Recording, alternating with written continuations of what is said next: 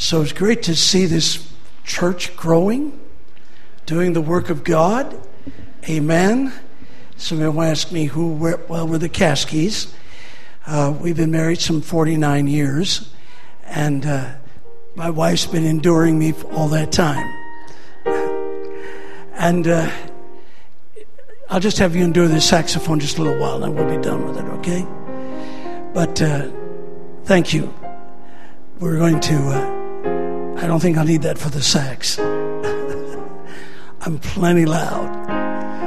How many know the old song, Surely the presence of the Lord is in this place?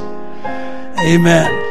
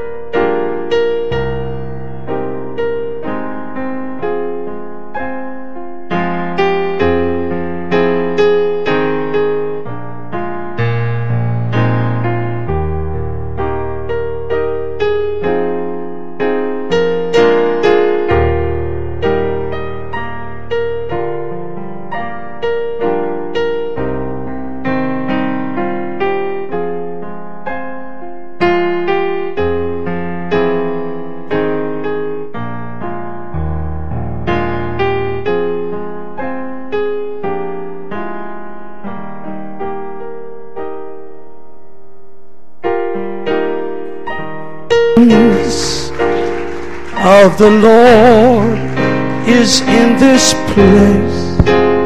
I can feel his mighty power and his grace. I can feel the brush of angels' wings. I see glory on each face. Surely presence of the Lord is in this place. Hallelujah. Amen. Amen. Amen. I know God's presence is here and He wants to really minister to everyone that is here this morning. I appreciate every dad that is here. We've had a world of missing fathers. It's good to see you here. Good to see you are involved in the work of God. It's how some of your dads leave when Sunday school was called. That's one of the greatest things in the world to put a man in a Sunday school class because they can influence. This is not for sissies, this is for men. We're not looking for a bunch of folks that just wander in. This is a, folks, this is a fight.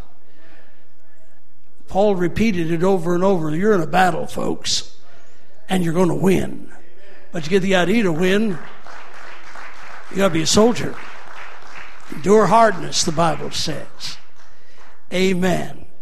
Got your Bible, if you'd be so kind, just flip it over to the book of Hebrews, chapter 12. We're not going to read the whole chapter, but I'm just going to read a few verses, starting in verse number 5. Hebrews 12, 5. And ye've forgotten the exhortation which speaketh unto you as unto children. My son, despise thou not the chastening of the Lord, nor faint when thou art rebuked of him.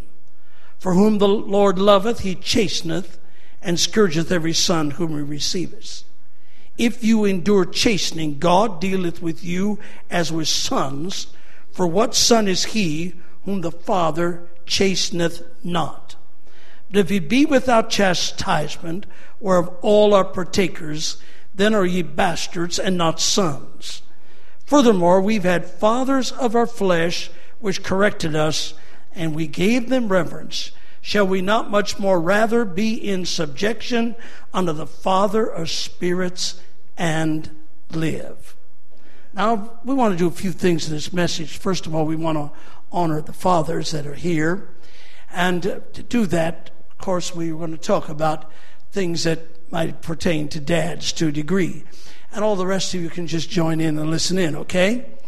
And of also, we want to encourage you to know, to get to know, and this has been done all during this service, encourage you to become more acquainted with your Heavenly Father. And some of you are here today, and I can tell that you at one time had a relationship with your Heavenly Father. But today you're struggling. You're wondering if your Heavenly Father wants you to come home. And I'm here to reassure you in this message, He is. During the uh, era of what was called the golden age of radio, there was things called radio dramas. I'm sort of on the tail end of those things, but I remember as a kid, we lived on a farm in Wisconsin, and there wasn't a whole lot to do except snow and chores. And at times they'd, they'd turn the radio on, and there'd be a, a, radio drama that might precede the news. My folks loved the news and wanted to hear the news. We didn't hear much more than the news. They didn't like the music back then. They said it was jazz, and that was considered kind of sinful. So we, we heard a few of these little things, and uh, one of them was called Father Knows Best. This ran from 1949 to 1952. And in this particular radio drama, there was a, a man called Jim Anderson, who was set in the Midwest, and he had a wife and three children. I don't remember many of the episodes, but a few of them stuck out to me. In one case, the dad was taking a trip with the kids, and they're going, of course, you got to understand, this was before GPS and Waze and all those wonderful things. And so he told one of his boys, count the phone poles. Now, maybe you don't have those around here. Back then, we had phone poles. So I related to that. And he said, You count 100 phone poles and we'll turn right. Well, you can imagine what happened. The kid starts out one, two, three, four, five, gets in a conversation, and loses the number. And the father, of course, misses the turn and ends up in a ditch. Another episode, he's trying to teach his children to go the second mile. And so he's teaching his kids, you know, if they ask for something, do a little bit extra. So, of course, they're on another road trip. And while they're on their road trip, the car breaks down. So he goes to the back to get the toolbox. There's no toolbox. And one of the boys said, Well, Dad, you taught me to go the extra mile. And one of the neighbors came to get a tool, and I just gave him the whole toolbox. He was portrayed as a very frustrated man who could become very sarcastic and constantly disappointed in his children, and he called them the dumbest kids on the planet. So, really, what you have back then was the beginning of the degrading of fatherhood. Fathers were just sort of put out there something really kind of out of it. Uh, you may have read some of these things about the world according to fathers and things fathers say. For instance, what part of no don't you understand? Then, of course, there was those famous phrases I heard in my life. This is going to hurt me more than hurts you. My father was very patriotic. He gave me the stripes and I saw the stars. Or when his eyes slipped shut and he said, Dad, wake up. He said, I'm not asleep. I'm just resting my eyes. Or shut that door. Were you born in a barn? My dad was a farmer, so when we got dirty and we were going yuck because of certain farm things are rather, well, anyhow. He said, a little dirt never hurt anybody. Or as long as you live under my roof, you live by my rules. Or, son, don't you know money doesn't grow on trees? And the worst one was, don't make me stop this car. Another phrase my dad used to use was, you have ears but can't hear. Or the most famous line of all dads is, ask your mother. Some quotes have come out about this. One of them that's very famous was When I was a boy of 14, my father was so ignorant I could hardly stand to have the old man around. But when I got to be 21, I was astonished at how much he had learned in seven years. Author unknown, it's attributed to Samuel Clemens or Mark Twain. Another author we don't know said, Dad, you're someone to look up no matter how tall I've grown. Another one said, A father carries pictures where his money used to be. Several things come from my father, who's been deceased some 30 odd years now. The one thing about my father was that he was, number one, a farmer, and he also was an insurance agent. Sold him what we called then American Family Insurance, called it Farmers Mutual way back then. Of course, farm um, agents are not always known to be honest. However, my father was known for his honesty.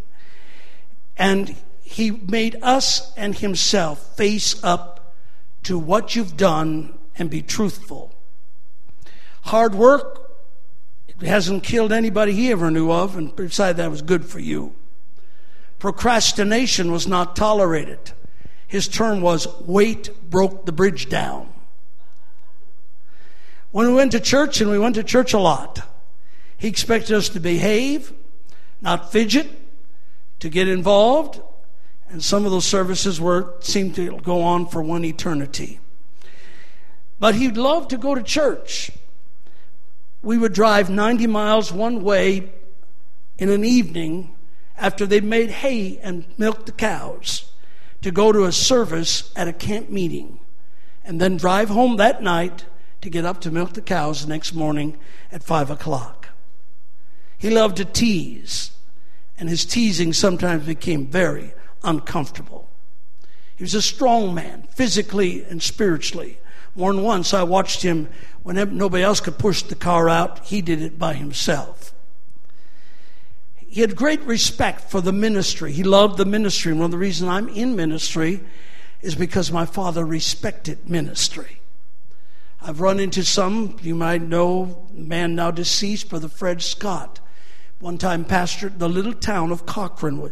He was my father's favorite pastor. And Brother Scott told me stories about my dad I never knew about his generosity and so on. I found him caring for others. Long after he passed on, we found out that people came to my uh, relatives and they said, You know, Emmett Caskey, we were hurting desperately, and he came to us to sell insurance. But he came back a couple hours later with a back seat full of groceries because he cared. He loved to bring people to church.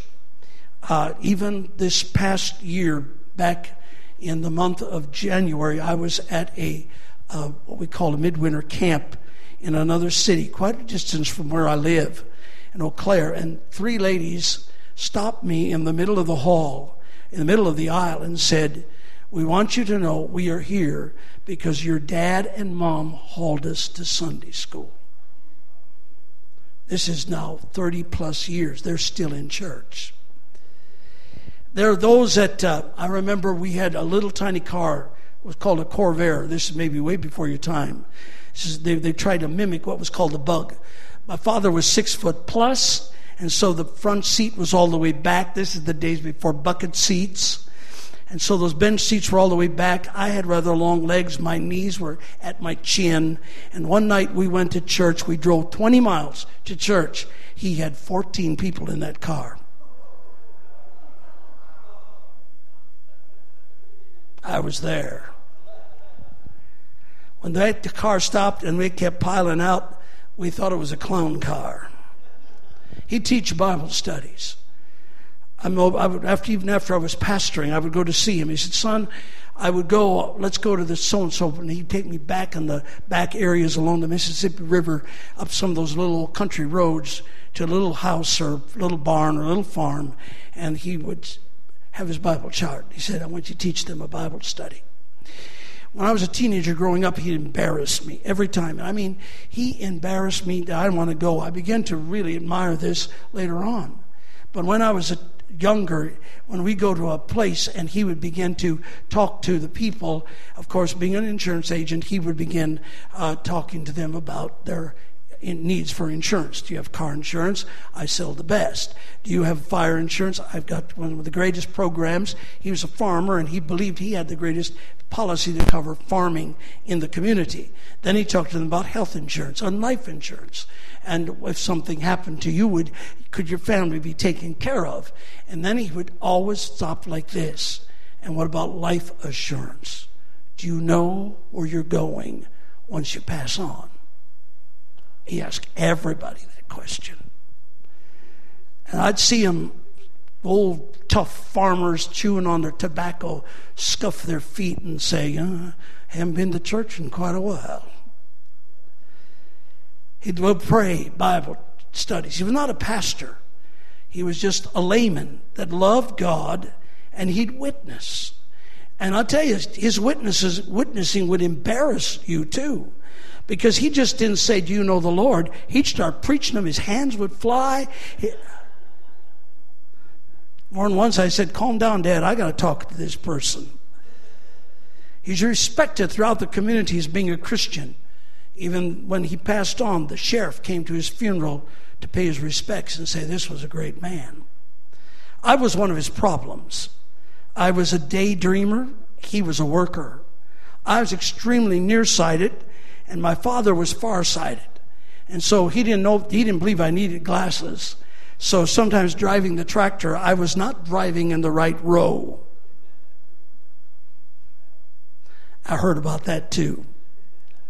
These are things that I remember. You, you remember things. Now, whoever your father is, the pastor said it well. You've got to relate to your heavenly father.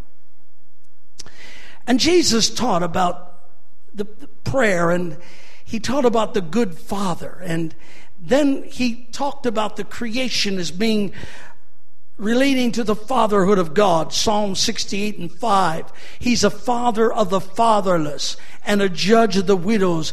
God is in his holy habitation. See, sometimes we begin to relate our heavenly father to our earthly father. And all of our earthly fathers in some way have failed and have done wrong or were favorable to one of the children or the other one. But God is not like that.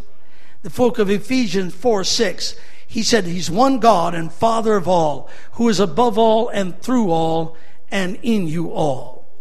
I believe one of the greatest parables of the Bible is found in the book of Luke, chapter 15. Yes, it's the parable we call of the prodigal son. But really, I don't want to focus on that guy so much as want to focus on the father, the dad of this particular son and sons, if you would allow me to get into that. Of course, the Bible, Jesus started out very quickly creating the scenario that would begin to show the crises that was about to take place. It seemed everything was going normal until the youngest kid showed up one day with this crazy idea that he wanted the inheritance before his father died. Now, there's several things about this boy that you immediately begin to recognize. Number one, he's the younger, he's the baby. I had a younger brother, he got away with murder. He's spoiled. He doesn't believe that to this day. I do. So he's a younger, so he comes up with this idea. He was the baby. And he says, I'd like the share of the inheritance. Now, already this young whippersnapper character, and he most likely was near his 30s by this time, if not 30. And he wants to go and get these funds of his father and he's too immature to handle anything coming his way. So the father of all things yields to the demands of this younger son and he gives them the inheritance. Now you've got to understand back then, they didn't go to the bank and borrow. They didn't go to the bank and say, put up collateral, the farm. There was no bank like that. This man, the father, had to be an embarrassment to the community. He knew that the community would talk. He had to put his assets up for sale. Part of the land, part of the buildings, part of the whatever. He had to sell it in order to get these funds. He reduced the size of whatever he had for this selfish boy. And right now you say, well, look out. God is not, no, just a minute. You know, God yields to prayers that you pray that may not be good for you. God will answer prayers, even if He knows it's not in our best interest. There were prayers paid, prayed in the Bible that were wrong. For instance, the children of Israel wanted meat and it brought them destruction. But God listened to their prayer.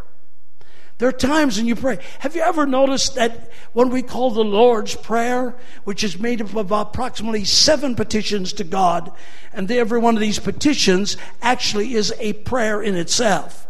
Our Father which art in heaven, hallowed be thy name. You can spend a lot of time hallowing the name of the Lord. The next phrase is, Thy kingdom come. Now, I don't want to go into a long detail on this, but that's not an earthly kingdom. Because Jesus said, if this kingdom was of this world, my servants would fight. He said, my kingdom is not of this world. So he's not talking about the kingdom that we sometimes think about that God's going to set up in the future. He's talking about a kingdom for the apostle Paul defined it. He said the kingdom of God is not meat and drink, but righteousness, peace, and joy in the Holy Ghost. So the idea of the kingdom, when you're praying for the kingdom to come, you're asking something beyond yourself. Now, the next thing is, he says, thy will be done on earth as it is in heaven. Now, there are certain things the Bible defines as the will of God. So, the petition that God told us to pray was to include yielding our will to God's will to get what God wants us to have, not what we want to have. But in this case, and in many cases in Scripture, people prayed prayers, and in our own life, we pray prayers to get something, and once we get it, we don't like it. Then we start complaining about what we got. Now, I know I'm going to get on toes here, but some of you brethren have prayed that God would allow your wife to buy a car. Allow you to buy the car. And you got the car, and it was a lemon. You prayed, you got it. Now you're saying, God, help me get rid of this, whatever. See, sometimes we pray prayers, and, and this is what the mal boy did. He asked this thing which was not good for him, but the father after those so many things, the Bible says, ask you shall receive, seek you shall find, knock it shall be open. You use that technique long enough. It works. No, no, you said that. All right. Christmas time, your kids start laying things around the house. Ads, notes. I can't live without an iPad. Or whatever they put down there. And pretty soon, what you're doing, you're trucking off to the store and you're buying something that you can't afford because you know your baby wants that. And so it was here. The man goes to that thing, and so he gives into the request. Now, this particular boy, there were several good things about him that we sometimes overlook. Number one, he left town and he went to the far country. He was not going to make his mess at home. He at least got out of town. That's about the only good thing I can say about him. And so he was not going to mess up the father's good name to do that. So he goes there and he becomes a disgrace. He wastes and squanders his inheritance. He blows it. He lives in an undisciplined life. The Bible puts it in a nice term, riotous living. And that included unholy living. He got so low when a fam, when finally he runs out of money and he runs out of friends, he, and the, there's a famine in the land, he becomes lower than a slave. Because the living in those days, and remember Jesus is talking to Jews, and when Jesus brings this next phrase up, he's literally, they're just going, oh no because he said he couldn't find anybody that would give him a job except a citizen of the country, and he ended up feeding swine. He's so hungry. Now, this doesn't make a bit of sense. When we're growing up, we used to have pigs on the farm. There is nothing dirtier than a pig. I like ham, but I know what a pig is like. They always get their feet in the mud and their feet in the in the feed at the same time. They get the biggest mess you ever made is when you make them pig slop. I'm sorry, that's not a swear word. That's reality. Mix up the stuff and put this water in it, and it's just ugly, and pour it into their trough, and they'll they'll eat you to death getting that stuff. He's eating pig. He's feeding pigs. And according to the time, a slave or a person so low was not allowed to eat anything that belonged to the animals. You could get beaten, you could get fired, you could get hurt. In fact, you know the stories you've read about concentration camps and so on, where these people that are so emaciated and starved and they're forced to work out in gardens, if they found them eating something, they'd be shot on the spot. It was a horrible condition this boy is in. And he's out there. He's got the lowest of the jobs. He's not allowed even to eat what the pigs are eating. And commentators, as I've said, believe that these people could not even touch the food. And in that miserable condition, he comes to himself. And he said, You know what? The servants of my father have it better than this. He's willing to humble himself. How many people I know have left the kingdom of God, left the ministry, and God is dealing with them, but they're too proud to admit it. They're putting up their stories on Facebook of how good life is, and you know it isn't true. This boy was trying to live a lie, and it's not working for him. And finally, he says, This isn't working. And my father's slaves have it better than I have. And he's willing to start back home. There are things that I've learned over my time as a pastor and ministering to people and watching people go into the ministry, and, and then all of a sudden something comes along and they fall out and they begin to go the other direction and you can't reach them, can't touch them. They're too embarrassed to even speak to you. And then they'll put a little deep blurb in some kind of a Facebook phrase about how much they appreciate the pastor. They're too proud to come home. And let me just preach for a moment because somebody in this house is struggling with that. You know, I don't know who you are, but God knows exactly where you are because the way home is a rough way. This boy's going home. He has no food. He has no shoes. He has no coat. He's on a rough, long road. He's weak and nervous. He does not know what awaits him around the corner.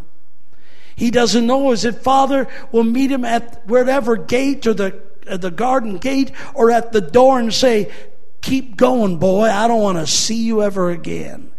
And he doesn't know what's happening. There's no cell phone to call dad. There's no communication. He's going back on his own and he's heading home.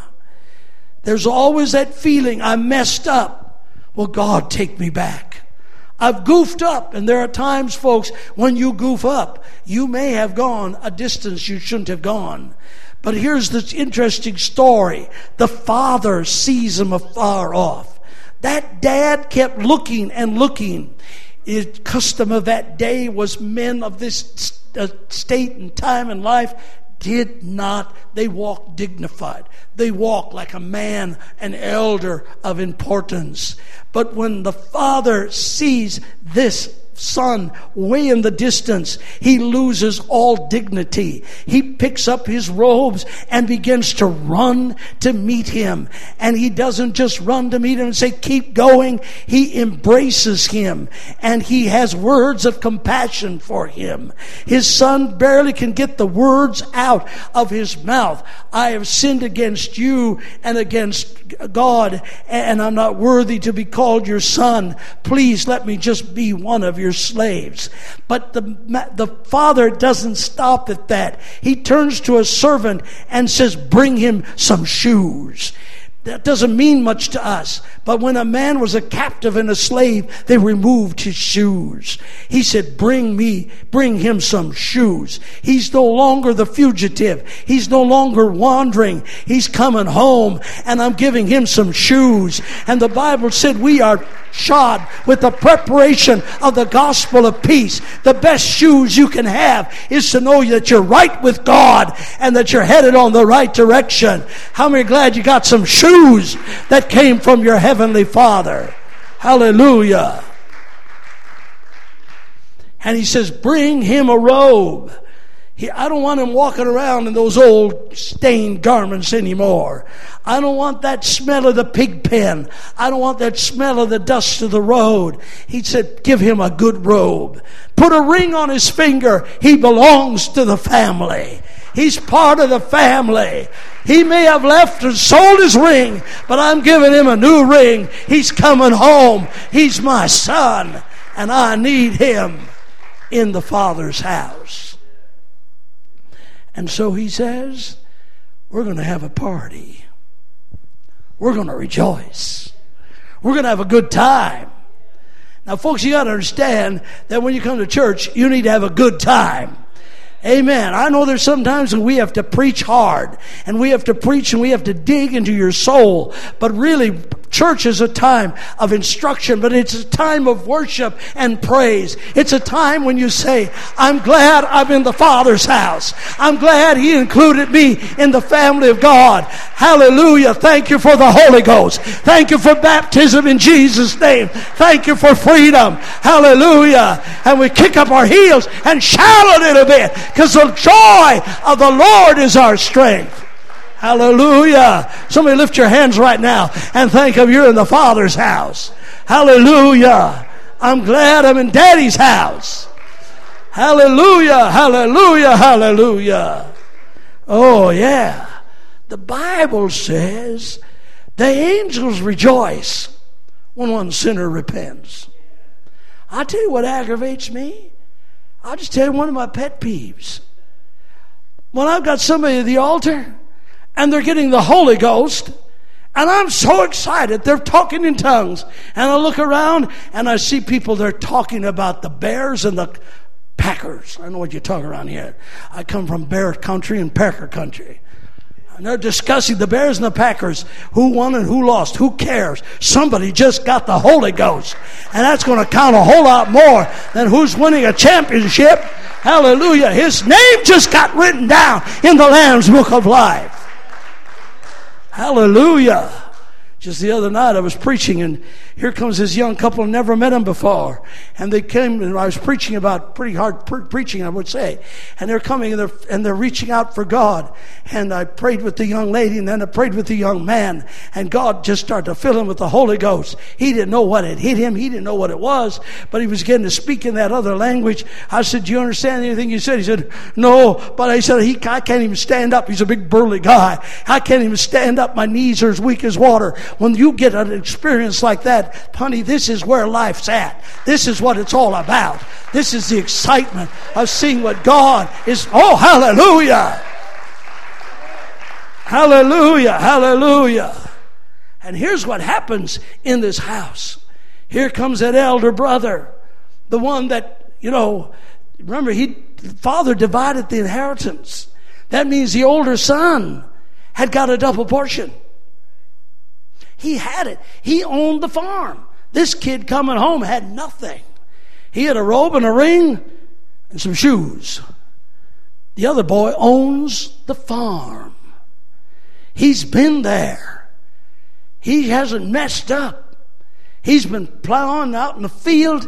He's been planting the, the wheat. He's been harvesting. He's been working. He's been, it's hard labor. We're not talking about driving the John Deere. We're talking about driving some oxen. Tough stuff. Hard work. Sweaty. And this guy gets angry.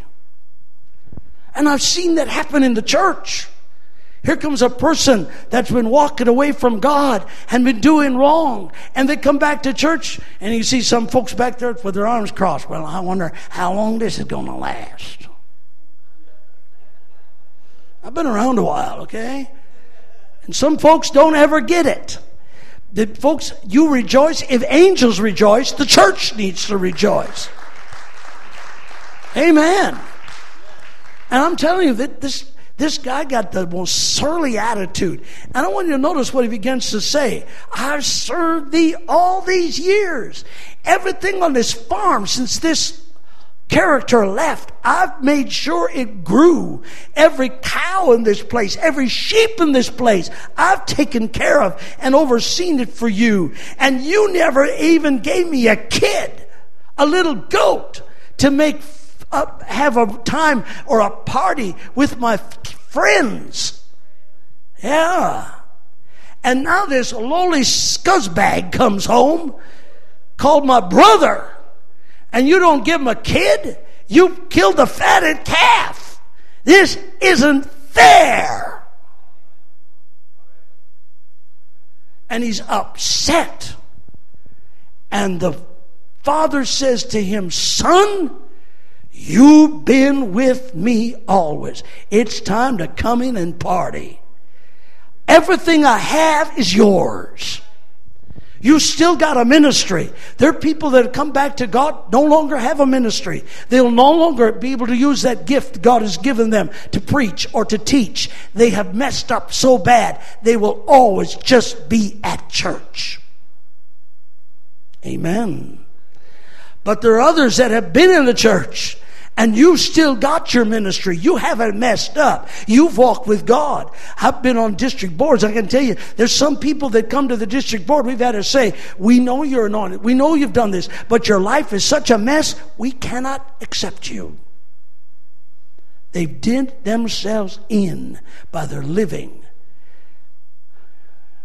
That's why we, when you get a call of God on your life, don't mess it up. Because but what happens is the elder brother gets this attitude and he begins to think that he is never. You know what? You got to understand something. If you've been in the church for any length of time, you are a privileged person. Quit telling me that the devil's been chasing you all day long. That isn't true. You've been chasing the devil all day long. You got out of bed this morning and the devil says, Oh no, they got up this morning and they're going to church and they're going to praise the name of the Lord and they're going to call on the name of the Lord. And when they call on the name of the Lord, I got to get out of there. Honey, when you came to church this morning and called on the name of Jesus, every demon in hell started to shake because you are, oh, come on. You're an army of anointed people. Hallelujah and you've got something to tell the world that's great and fantastic. You've been with me. Everything I have is yours. You can rejoice in it. You see, that son had lost something, and he'd lost an inheritance. And the father has to work at calming this elder boy down. I've had people that after 20 years, and thank God, after going wherever they went, showed up back in church. Said, Pastor, we want to be with you because this church wants to win the lost and we want to win the lost. And I've had a deal with folks that were there all that time saying, Do you trust him? Do you really trust him? You know they left before. Well, I'm going to trust him because God already talked to them. They may, they may mess me up one more time, but I'm here to tell you they're still working for God. When you see somebody come back and they get involved with what they can do, they maybe won't be able to do everything they could before, but they get involved and they say, Can we clean the church? You can leave the church. Could we pass up? Yeah, you can do that. Come on. They need to be involved in the kingdom of God. They're bringing back talents, they're bringing back all kinds of abilities, and they need to be involved in the kingdom of God all over again. And the church needs to rejoice. My God is a restorer. My God is a forgiving God. My God is a, oh, come on, say it. He's a mighty God. He's able to do in the impossible. Oh, hallelujah. And you're in that church right now. You're part of that church right now. You've been called by your heavenly Father to be a part of the church. Hallelujah. Hallelujah. Clap your hands and shout again. Clap your hands and shout. The Lord is on our side. The kingdom of God is among us. Oh, hallelujah. Oh, hallelujah. Hallelujah. Hallelujah. Hallelujah. Hallelujah. Amen. Praise God. Well, I've been here for years and the pastor never notices me. I've been passing out the bulletins for I don't know how long, and he never even said thank you. But that character comes in the door, and the pastor makes over him like the yes, he's the lost son coming home. You've been here all this time. You know what it's been like. You haven't had taste the pig pen. You've been in the presence of God all this time. Oh, it's not always enjoyable being in the church. I understand that because there are attacks. I already told you that. But you're the one that's making, pushing the attack against the gates of hell. That's why he's mad at you. As long as the church sits around does nothing, the devil doesn't care who you are. But let the church start making some impact against his kingdom. You're going to feel a little heat just keep on giving him the heat. Hear me, you got to give him the heat. Oh, yes, hallelujah. Amen. And so, if that happens, if you begin to feel like that, it'll take away your joy. And the joy of the Lord is your strength. And then you start running around with, I'm not getting fed in this church anymore. Shut up. I'm sorry. You're being fed. It's got your ears are tight. You're so blinded. Folks, I'm preaching because God wants to set somebody free in this house. And I, I wrestle with God. Should I preach this? And He said, preach it. I've got to preach to you. It's time to come home. And it's, if you're at home, it's time to get happy that you're in the church. It's happy that you're in the kingdom of God. Rejoice that you're part of the family of God. Get excited about it. Hallelujah. So, the scriptures we read, we know one thing our Heavenly Father knows what's best for us. Ah, when we were growing up, you know, we got all these words it's going to hurt me more than it hurts you. I told you that. And uh, I felt that a few times in my life. But I'm here to tell you that that kind of discipline makes you aware. Hallelujah. Sometimes that means dads take away privileges. You're not going there. But daddy, everybody else is. And mom might even say, You're being a little hard. But if something in your heart is triggering it off, they don't need to go to that place. They don't need to go to that party. Stand by what God gives you. Amen. You got to set parameters of what's acceptable and not acceptable. And God sets parameters of what's good and what's not. Discipline is not always a spanking. Discipline is training. Discipline is mentoring. Discipline is directing. Not just clobbering the kid, directing the child. Amen. So you send them out to cut the lawn and cut off all the flowers. My wife accuses me of that to this day. I said, I can't tell the difference sometimes. So she started to mark with big pieces of wood, so when the lawnmower hit it, I knew it. There's parameters you've got to set. Training. And you know, it's a lot easier to complain than train. Sometimes you have to urge and sometimes you have to convince, and that may take a little bit. And sometimes God's training is not always enjoyable, but He shows us His love through discipline. Discipline comes from several things. Number one, reading the Word of God. Sometimes discipline comes from a preacher that preaches. And you go to the pastor and said, Who told you about me? Did you tell that pastor about me? No. God knows all about you. Or sometimes discipline comes with a problem we get ourselves into and cannot solve. You know, the way you respect your father, maybe your father was not good, but the way you honor him. I had a man that came to me, wounded, very wounded man. And he sat in my office and we would, he'd do a lot of things around the church. Work, he'd work hard. And, but he, we, as we would ride along sometimes in a van that he was fixing or something, he'd be weeping. Pastor, you don't know what my dad did to me. You don't know what my dad said to me. I did something to him I hadn't done to many people in my life. I said, You need to go and find the grave where he was buried. And you need to go there and you need to tell that grave everything you don't like about him. And then say, I forgive you. And leave your problem at the grave. Said, Nothing's going to change. The man is dead. You can't get even. You can't do anything but you got to leave it there. You see, if you don't leave some things, they'll haunt you all of your life. He did go there and he did do that. And he told me later on it was a very helpful thing, to, but he still had a fuss with that. Maybe your father was careless, but your heavenly father is thoughtful. Maybe your dad was never there when you needed him, but may I remind you, your heavenly father will never leave you nor forsake you. Maybe your father hurts you, but your heavenly father loves you. Maybe your dad said, You're going to be a failure, but your heavenly father said, I'm giving you my spirit. And this is the faith that overcomes the world.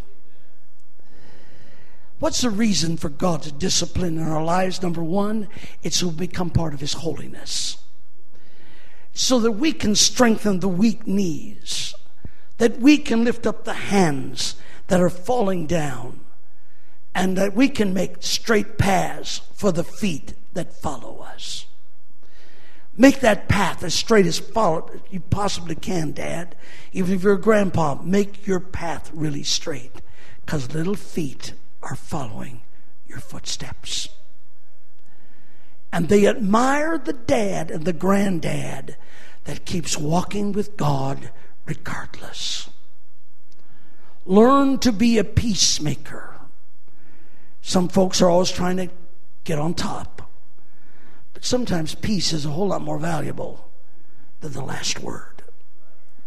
Pursue holiness.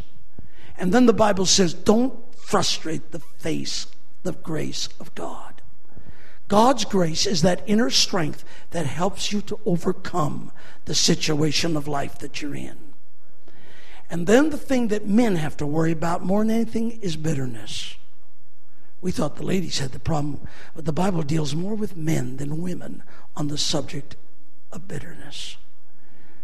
Bitterness is that little thing that pops up in our life of something that was didn't go our way when we thought it should. Now, guys, we hate to admit this, but we've got the problem. Because that man part of us wants to win. And when things don't quite make us the winner, we don't like it. And we will keep reminding ourselves that if certain people and certain things hadn't gotten in our way, we would be on top. It's happened in your job. Somebody got the promotion, you didn't. You deserved it. You're going to struggle giving that man any kind of honor and any kind of praise. Because you know, you could have done it better. Oh, am I stepping on toes today? But we deal with that. The Bible said, Let any root of bitterness rising up defile you. The last thing we want to happen is that those moments before, and I met pastors, I met preachers, I met men, and at the very end of their life, they're still mumbling about somebody or something that held them back. Folks, leave it behind. It's not worth it. Hallelujah. Hallelujah. We're going to stand. I know you got other events right now that's going to take place. But I want us just for a moment to let the Holy Ghost begin to minister. God cares about you. God cares about your hurt and the heart and the need that you have. And He's here to give you that kind of confidence and love that you need. Hallelujah. And I want us to do this old song Here I am, dear Lord, here I am. I give myself to you, here I am. If you can possibly give yourself to the Lord, would you give Himself to you? Would you lift your hands right now? talking to some young people, some, some young girls that are here. The devil's been trying to steal your victory. There's some allurement out there that's trying to pull you away. God's got a grip on you today, right now, with His love. And you need to come home while it's time to come home. And, sir, young man, the same thing with you. You need to come home to the call of your Heavenly Father. Say, Lord, I'm here right now. Hallelujah. We can take a few moments like this. I'd like to pray with you and pray for you. Would you just start coming toward the front for a few moments? And then we can go on with the program. Here I am, Lord. Come on. Here I am. Well, I give all myself